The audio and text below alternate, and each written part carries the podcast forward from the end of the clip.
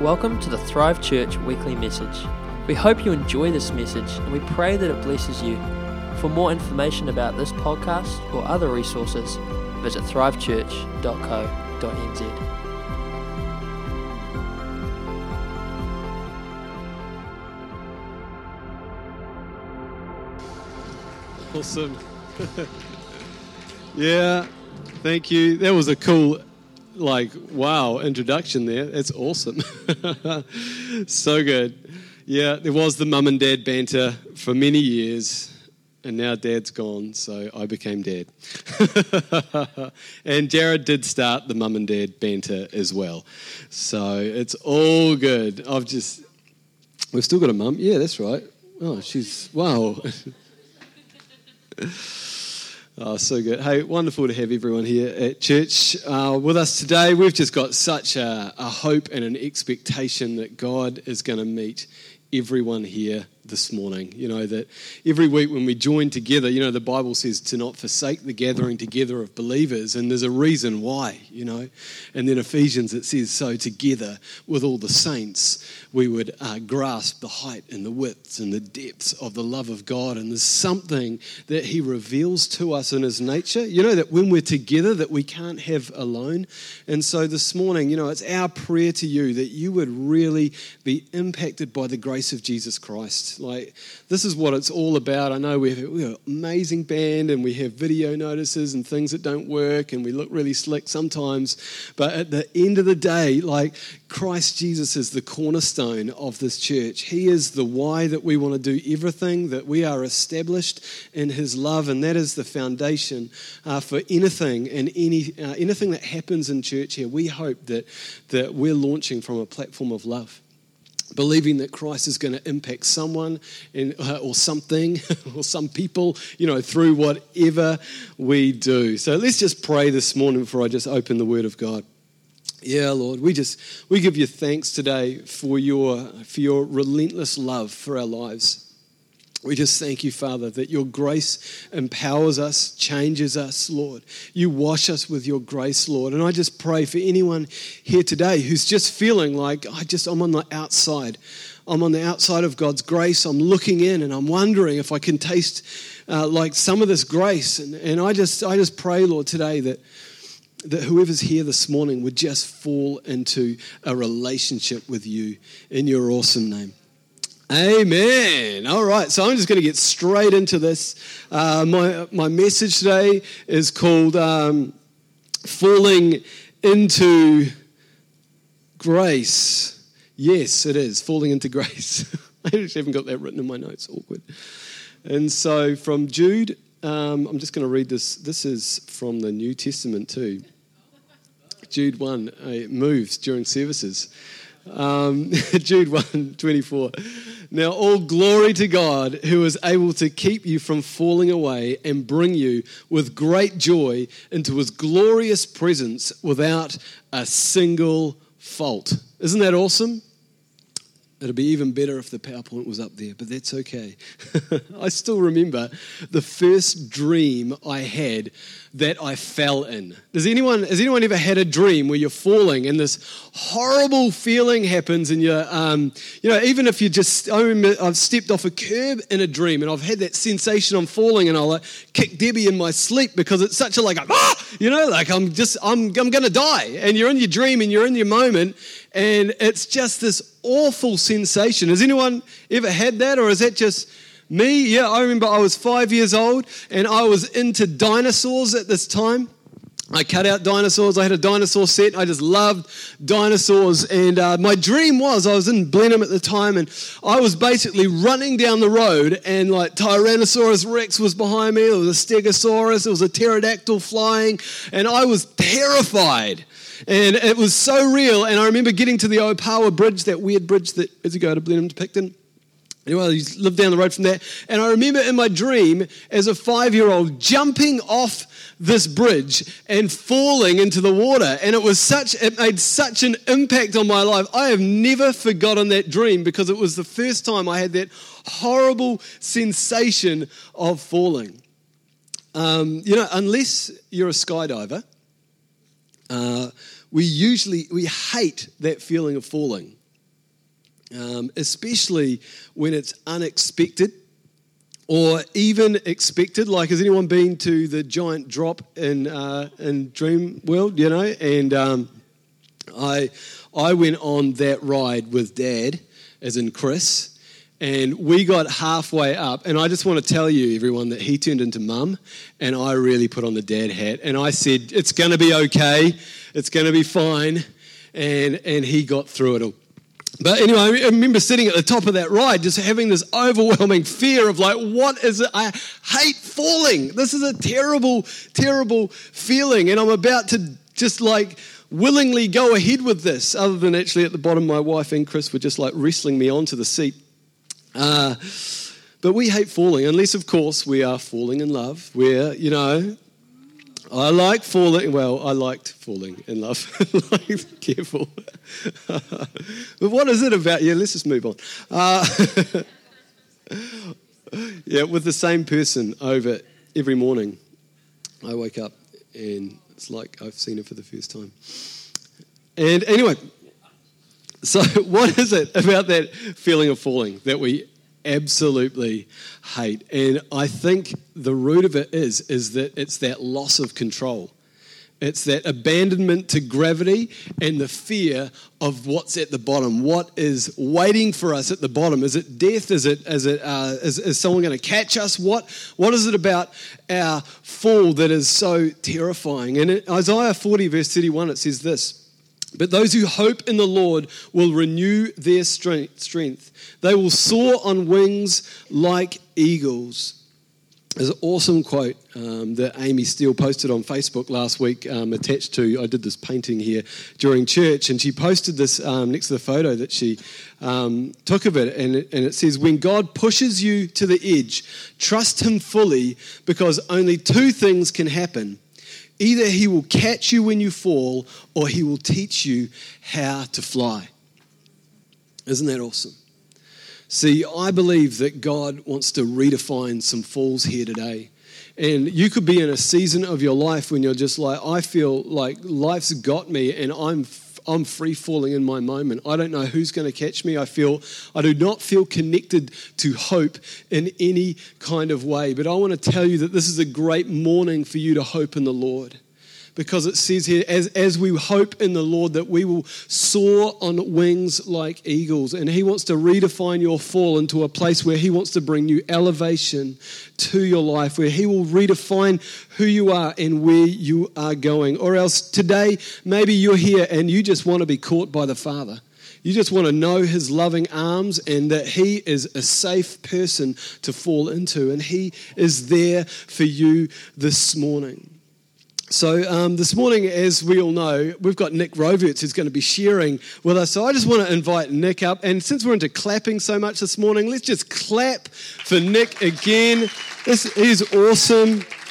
Nik is such an amazing young man, and he has been a part of Thrive now for like, I don't know, 15 odd years. Um, he went through youth ministry here, and um, Roger Greening is his grandfather, and we just want to, yeah, we're just going to be blessed this morning and challenged. So thanks so much, Nik.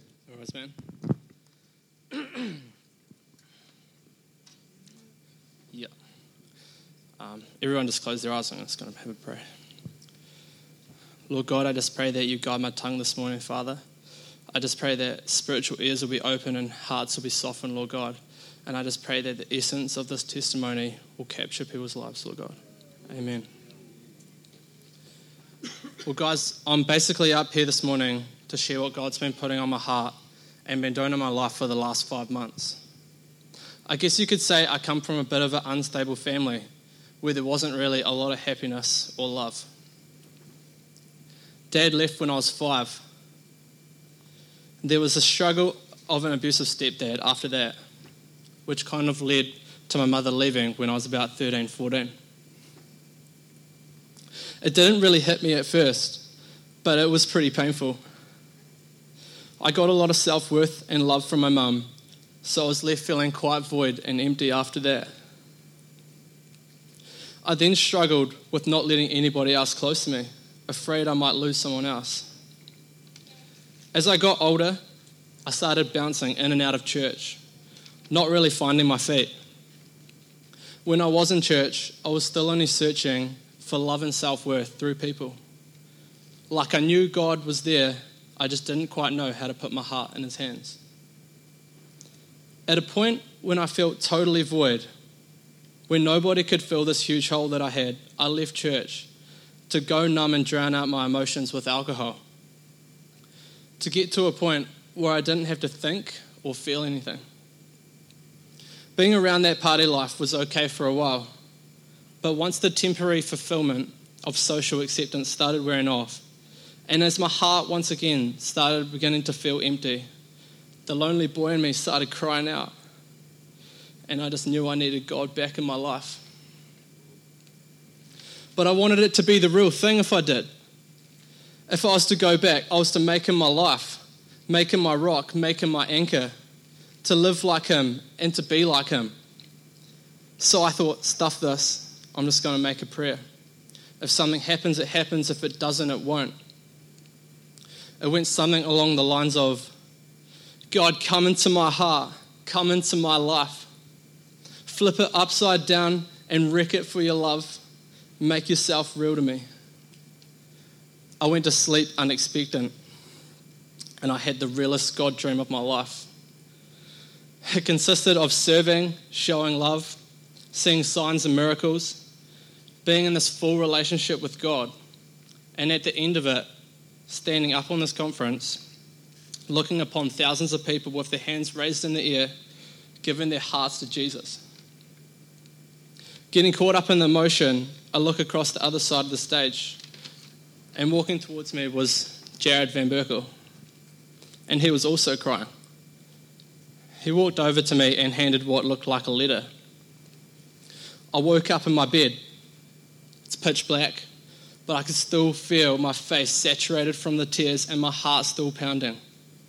Still so confused to what the letter had meant, I turned on my lamp. There, perfectly placed on top of my Bible, was a sealed white envelope. In disbelief, I opened it up. Inside was a bit of paper the words of love, prophecy, Bible verses scribbled on the back from the day I got baptized. I just dropped down and the word of works started switching back on. I instantly knew God had answered my prayer and that this was it. This is real now. God's first instruction for me was to get into an environment that would start preparing, growing, and thriving me that looked like moving into a Christian household, spending time with Him every day, worshiping Him, reading His Word, and downloading podcasts. I even downloaded the last 12 months from Thrive Church and listened to it, and it was so good. I've also been putting myself around solid Christians and going to church. It was from that solid foundation that my faith started to grow. And God's love just started to infiltrate my life. Todd White gave me a different view of Christianity, and that is based of understanding your identity as a son or a daughter and seeking first the kingdom of God. So I started that every day. I would begin praying something like, God, give me the courage and the boldness today to step out in faith and an opportunity to take a risk to show your love. And so he just opened the door for that me and Richard, he's over there somewhere. we teed up together. He's on a similar journey to me.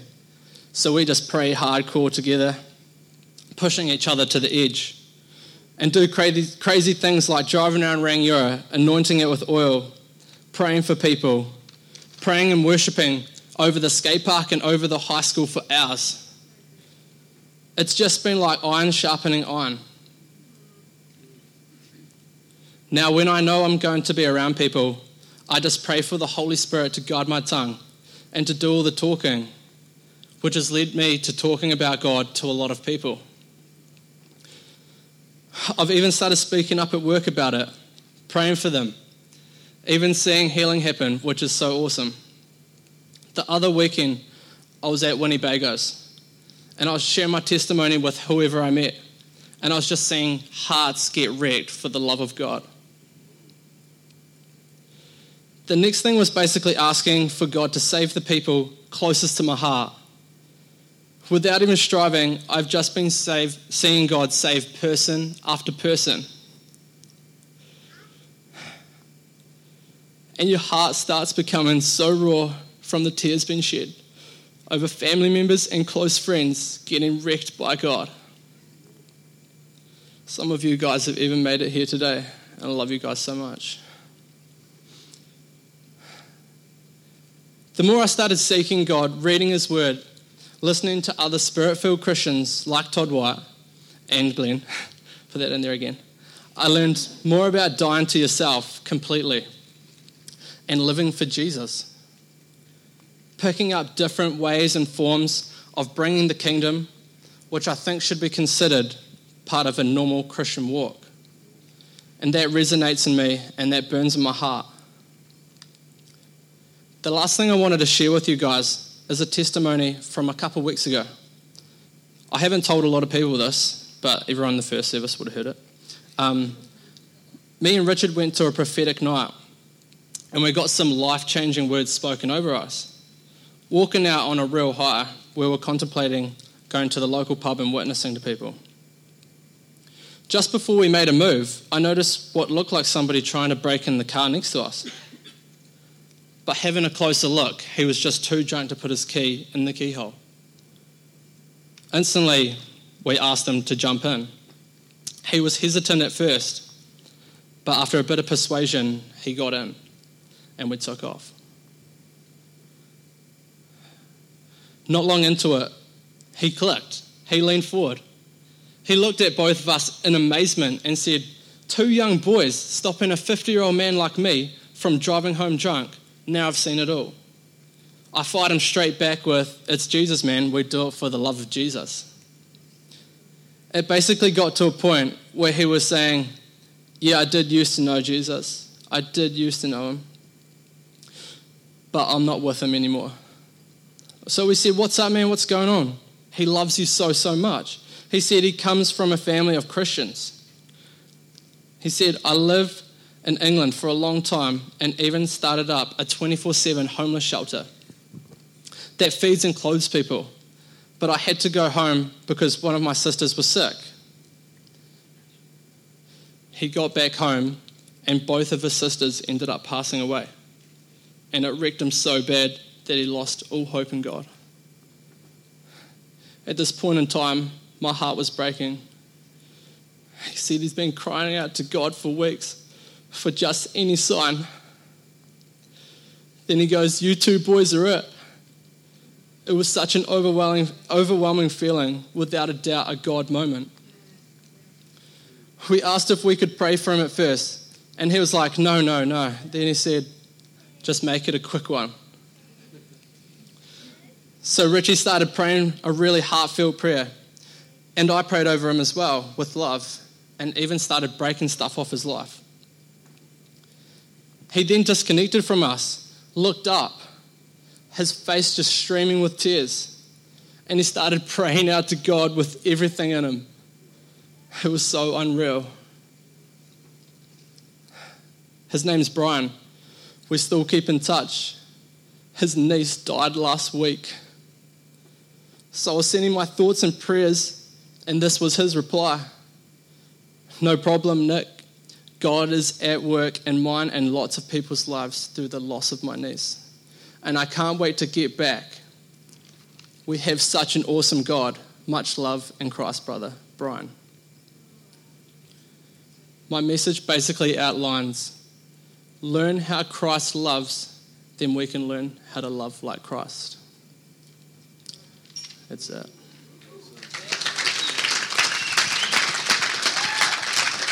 Man. So proud of you, bro. It's amazing. Yeah. Come on. And Richard, yeah, good on you, mate.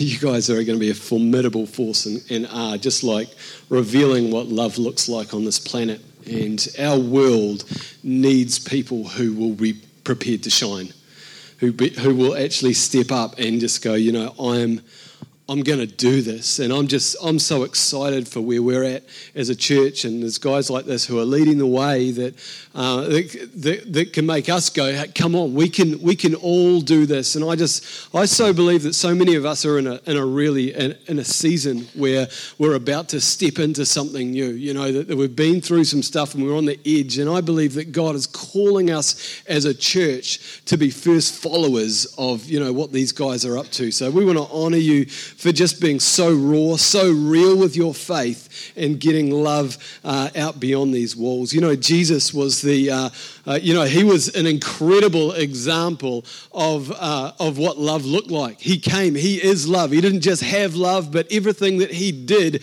was because of love. And he wrote, rewrote the rules on what religion looked like especially back in those uh, days. So in John 8, uh, we just want to read from the Passion Translation this morning. It says this that Jesus walked up the Mount of Olives near the city where he spent the night. Then at dawn, Jesus appeared in the temple courts again, and soon all the people gathered around to listen to his words. So he sat down and he taught them. Then, in the middle of his teaching, the religious scholars and the separated ones broke through the crowd and brought a woman who had been caught in the act of committing adultery and made her stand in the middle of everyone. Then they said to Jesus, Teacher, we caught this woman in the very act of adultery. Doesn't Moses' law command us to stone to death a woman like this? Tell us, what do you say that we should do with her? They were only testing Jesus because they hoped to trap him with his own words and accuse him of breaking the laws of Moses. But Jesus didn't answer him them. Instead, he simply bent down and wrote in the dust with his finger. Angry, they kept insisting that he answer their questions. So Jesus stood up and he said to them, Let's have the man who has never had a sinful desire throw the first stone at her. And then he bent over again and wrote some more words in the dust. Upon hearing that, her accusers slowly left the crowd one at a time, beginning with the oldest to the youngest, with a convicted conscience, until finally Jesus was left alone with the woman still standing there in front of him. So he stood back up and said to her, Dear woman, where are your accusers? Is there no one here to condemn you? Looking around, she replied, I see no one, Lord. Jesus said, Then I certainly don't condemn you either. Go and from now on be free from a life of sin. Isn't that awesome?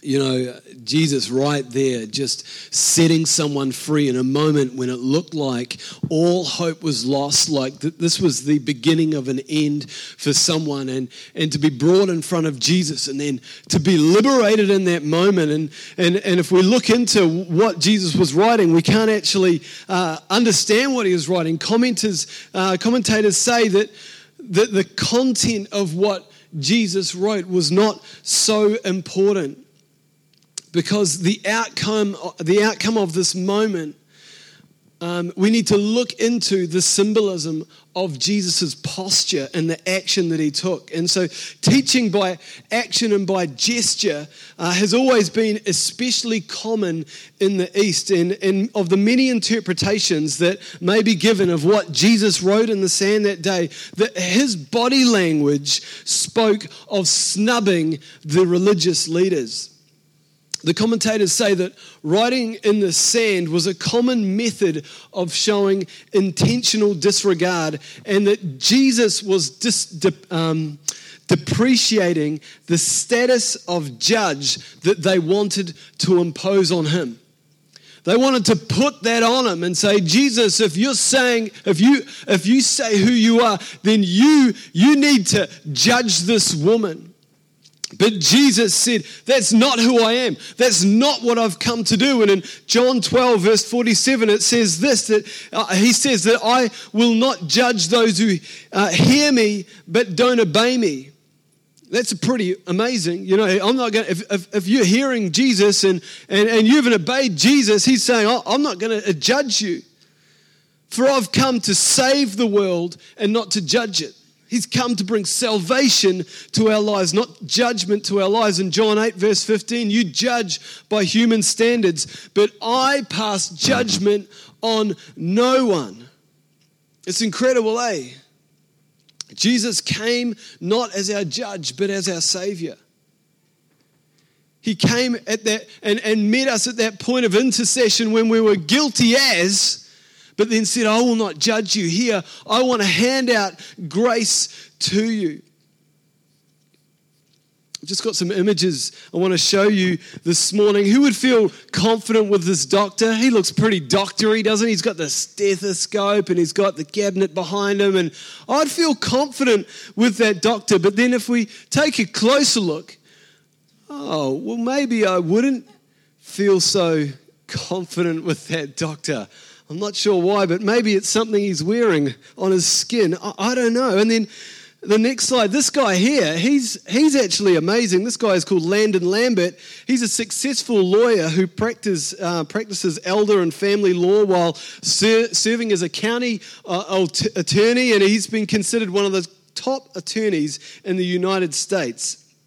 And so this guy, he's the business, but then if we take a closer look again, we'll see that man, if he was walking down the road in a tat, you know, with his tats and his singlet on, I don't know if I'd really credit him to know to, to stand on my behalf.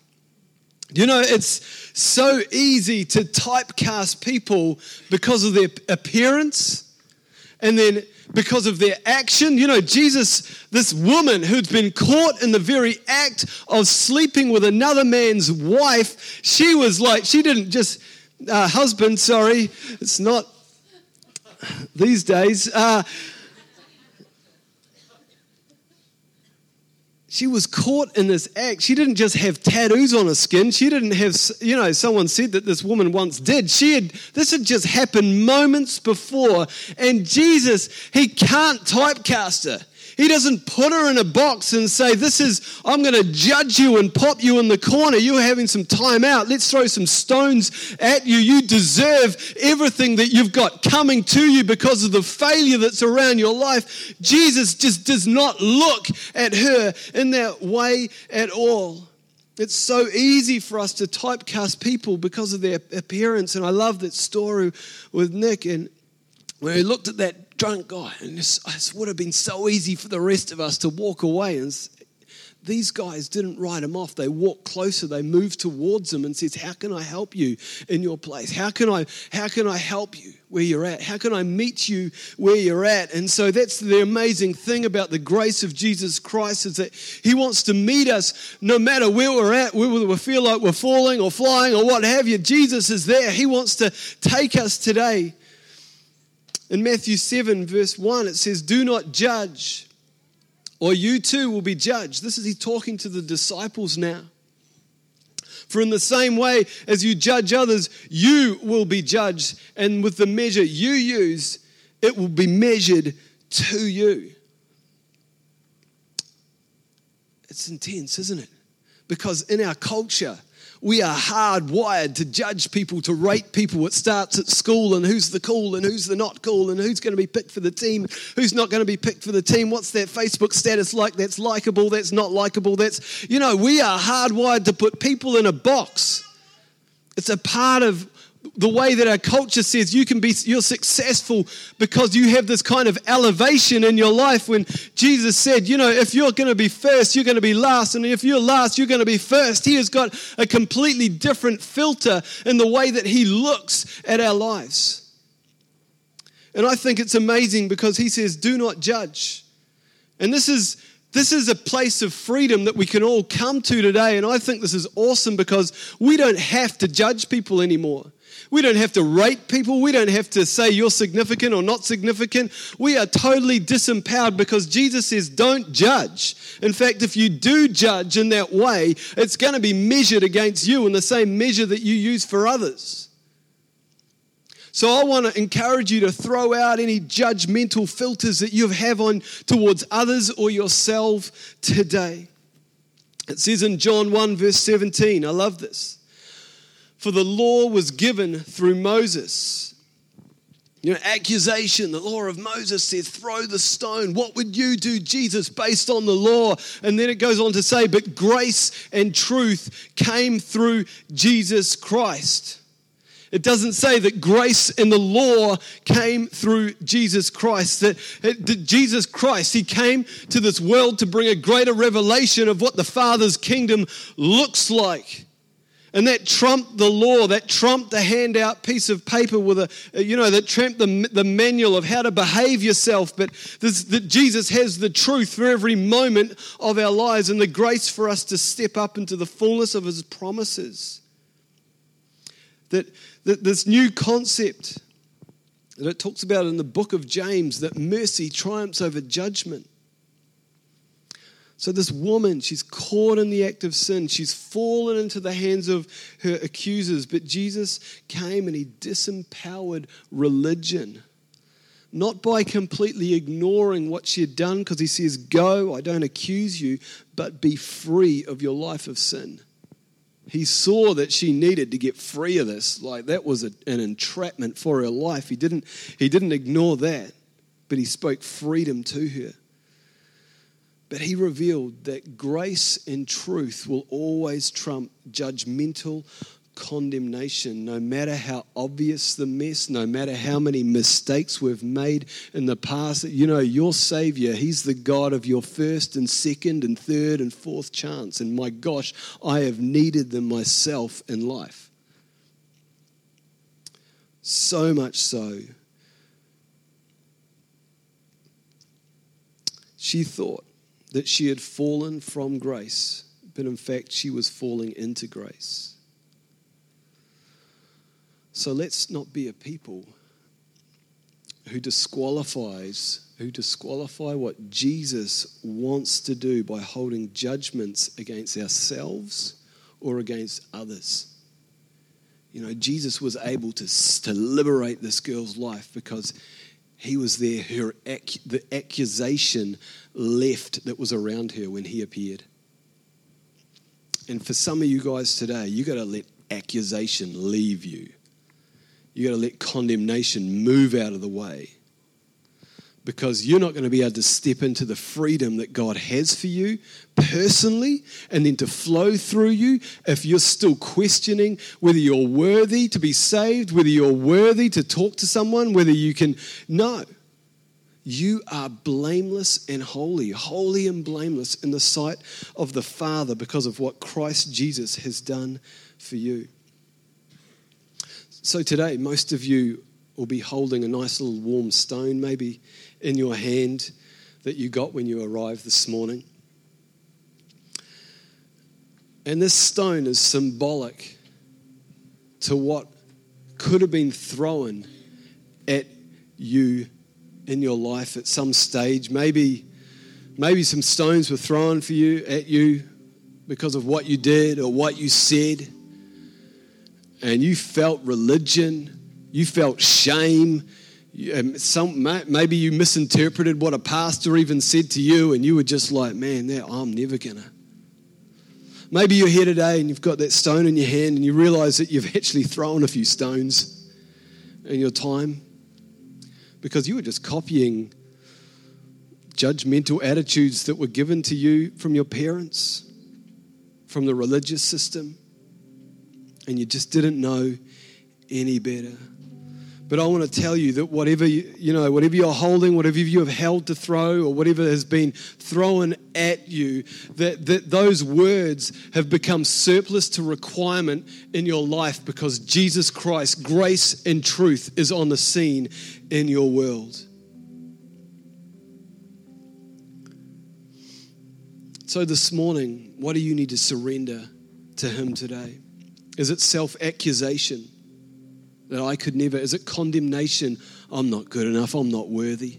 I'm not even worthy to be loved. If you knew what I did, is it religion? Can I earn God's approval? Can I earn God's attention? Will I, you know, will I ever be good enough? Is it old words that were spoken over your life even as a child or a teenager and you were put in the box? Was it someone's the way that someone looked at you when you walked past them and, and you've just put yourself on the shelf because someone has spoken something over you or said something to you and you're on the shelf? I want to tell you that that's something you need to lay down today. Is it self hatred? That was something big for me. I didn't even know it was there. And then God just called me to lay it down. And I was messed up. and I received His love and His grace for my life. Is it today, perhaps, is it prejudice? And a lot of prejudice comes our way just because of the way our families spoke about people, the way our friends speak about people. It could be prejudice against certain cultures, it could be against certain stages in life, it could be against fashions. It could be against people that your parents shamed, you know. All of that stuff is irrelevant in the eyes of grace and truth. So this morning, let's just stand together and I just want to encourage you to make this prayer that we're going to say together your own today.